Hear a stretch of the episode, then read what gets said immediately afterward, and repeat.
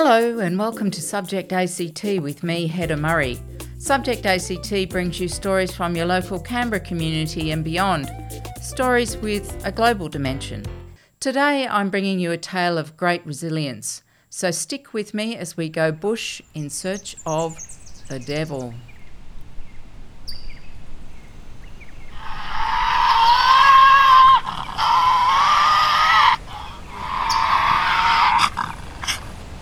The heart stopping cry of the Tasmanian devil hasn't been heard on the mainland of Australia for some 3,000 years. But now, through the collaborative work of Aussie Ark, Global Wildlife Conservation, and WildArk, these little rascals are making Barrington Tops, north of Sydney, their home. It's known as the hashtag Devil Come Back project. With me to chat about this and more is Will Hanson from Aussie Ark. Welcome, Will. Thank you, Hedda. Thanks for having me on. No worries. Now, the cry of that Tasmanian devil is really something else, isn't it? Yes, it's a bit haunting. It would have been fairly haunting to the uh, first explorers, which is apparently why it got the name the devil. It sounds just like that, and they've got uh, those little red ears that they uh, pump their blood through, so they look like little horns. Oh, gosh, yeah, it's pretty scary. now, the hashtag Devil Come Back project is pretty exciting. What are the details? So, Aussie Ark um, uh, first came into existence uh, uh, as a bit of a call to arms against the what seemed to be a rapid decline and, and imminent extinction of the Tasmanian devil in the wild in Tasmania due to the devil facial tumour disease. Um, we started that about uh, 12 years ago now, and the scenario was that the the devil facial tumour disease was ripping through the wild population at a horrific rate. It went from in '96 around 250,000 uh, devils estimated in Tasmania down to the current 15 to 20,000. So, right. um, and at the time, the, um, the model suggested that they might be extinct within 10 to 15 years. Mm-hmm. So the founders John and Robin Weigel at the Australian Reptile Park, and the directors um, Tim Faulkner and Liz Bella got involved and eventually created this amazing facility in the Barrington Tops at the time called uh, Devil Ark. And they set about cracking the code basically to setting up genetically diverse populations that uh, retained their wild habits and their wild type breeding behaviours. So what that came down to was really just giving them a bit more space than anyone had before in captive breeding scenarios, and they really flourished and bred at high rates and mm. remained healthy due to a fairly strict protocol of bringing devils into the country. Uh, that we've never had devil facial tumour disease on the mainland, so they're all disease-free animals, um, which is obviously uh, essential to maintain. So fast forward uh, 10 or 12 years, we've got over 200 Tasmanian devils breeding each year at Aussie Ark.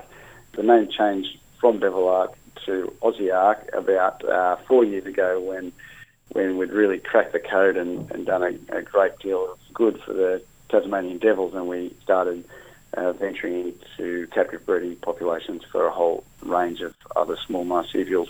So now Aussie Ark is at the stage where we've got very large feral free sanctuaries that we can move to the next phase of rewilding. So it's uh, more or less a three stage process. You've got the species recovery, which might be intensive uh, breeding of those flagship species, in this case the uh, Tasmanian devil, um, making sure that they're obviously healthy genetically and otherwise, and having those wild type habits enable them to survive in the wild and release to sanctuaries um, and then hopefully rewilding into the future. Mm.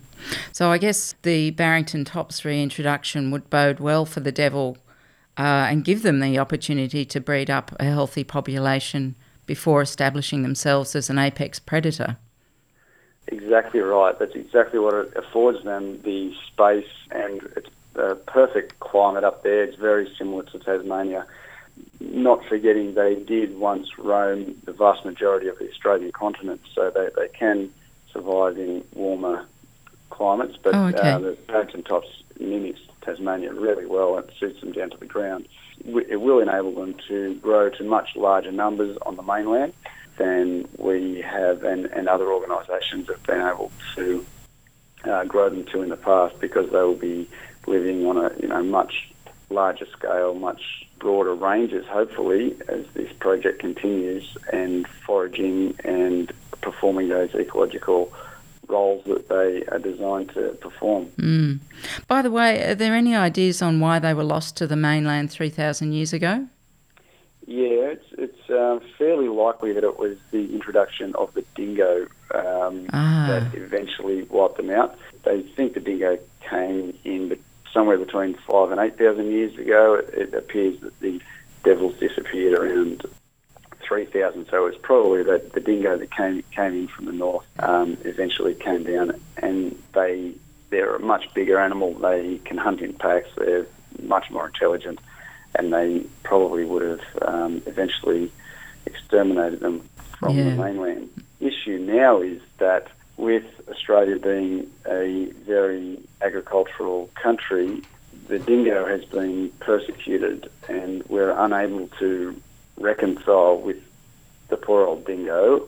Pastoralists can't abide the slaughter of their lambs and there's been no, no really effective way to manage them, but they are being wiped out across our country, um, leaving this gaping niche for a, a top order predator the thought with the devil is that it could be reintroduced without a lot of that friction between um, agriculture um, and the and the animals because they, they aren't as active and they, they don't predate they won't chase down large prey and things like that. Oh, okay. More or less, although they are still classified as, as predators because they can take down sick and dying animals, but you, you see these things galloping around and they're certainly not fast they rely on their nose to track down animals, generally um, dead and decaying animals, and they clean up those carcasses really well with their incredible um, uh, capabilities when it comes to uh, crushing up bones with their incredible uh, jaw pressure. So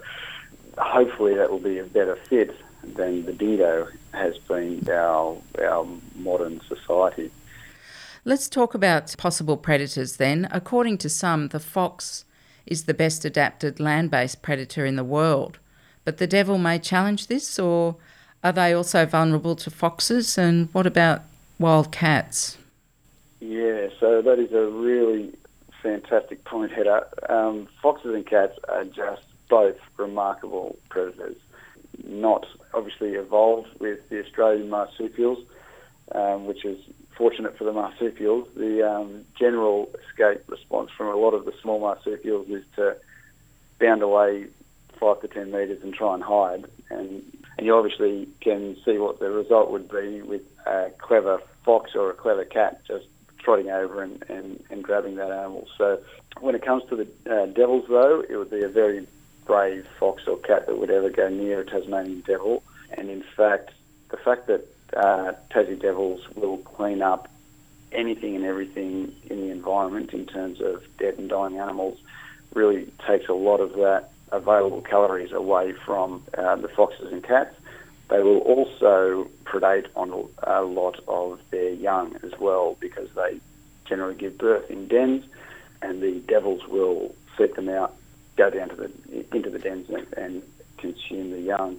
In Tasmania, there has been multiple ill-advised introductions of the red fox over the years, and they could just never take hold. Mm. There are a few feral cats in Tasmania. It's because people keep them as pets, obviously, and there's a constant injection of cats into the wild. And now that the devil populations are crashing in Tasmania, they are seeing a, a rise in oh. um, the, the, cat populations. But yeah.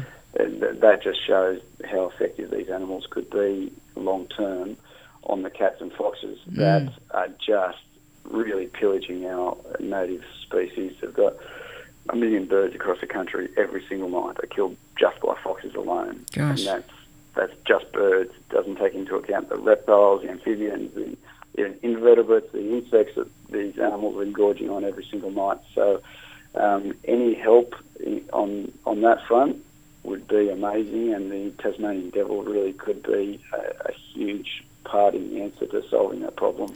Well, it sounds like this reintroduction could be a real game changer. So, What similar projects can you look to f- for evidence based success in Australia? Yeah, there is a few. There's, I mean, the, the really famous one is uh, wolves being uh, reintroduced to Yellowstone. And that's a good example of a, a top order predator completely changing the environment. There's really good data coming out of a place called Mulligan's Flat down in Canberra that you oh, yes. quite familiar with. Yes. And this is more around the introduction of small herbivorous marsupials and mm. their ability to, geez, the, the list of um, environmental benefits they bring is is ongoing, um, and we're still learning rewilding and getting the macro elements of a back to the way we know they should be can have really powerful effects over a relatively short period of time. Mm, mm. I hear that even David Attenborough has started talking about rewilding uh, and advocating for it quite seriously. Yeah, isn't that fantastic? Yeah. I know that uh, his new documentary is absolutely um, a must-watch for every person on this planet. I think. Yes. Bring everyone in line with exactly where we're at, what can be done, and the fact that not all is lost, but we, we need to get active. Well, what do you realistically hope for with this project over the next 10 years or so? Yeah, so Aussie in general has proven that we can stave off extinction from a species. We've proven that we know how to grow species in relatively small areas. What we are planning on doing is just sticking with our tried and true formulas and methods and just having a much bigger footprint, mm. essentially. There is so much area out there that is still in relatively good condition. It's just that the cats and foxes have wiped out all those animals that keep it healthy. So if we can get them back into the environment uh, without too much of a hiatus, um, they should be able to pick up where they left off and mm. return it um, to how it should be quite quickly. So we're looking at um, much larger sanctuaries. We're looking at all sorts of ways that we can just extend our reach and extend our um, impact. Um, and you know, 10 to 20 years, it'd be amazing to have thousands of Tassie Devils um, under our care. Um, and it's just a matter of accessing those those larger parcels of land, which is what we're what we're aiming at now. Mm. Well, thanks, Will, for taking time out to discuss this really fascinating topic, and good luck to the little devils. Yes, thank you, Hedda. We're doing our best, and they're on a fairly good trajectory. So yes. They should be fine for now. Thank Great. Um, I've been talking with Will Hanson from Aussie Ark. And if you'd like to know more about this project or maybe get involved, check out Aussie Ark in your favourite search engine. I'm Hedda Murray for Subject ACT. You're listening to 2XX FM, People Powered Radio.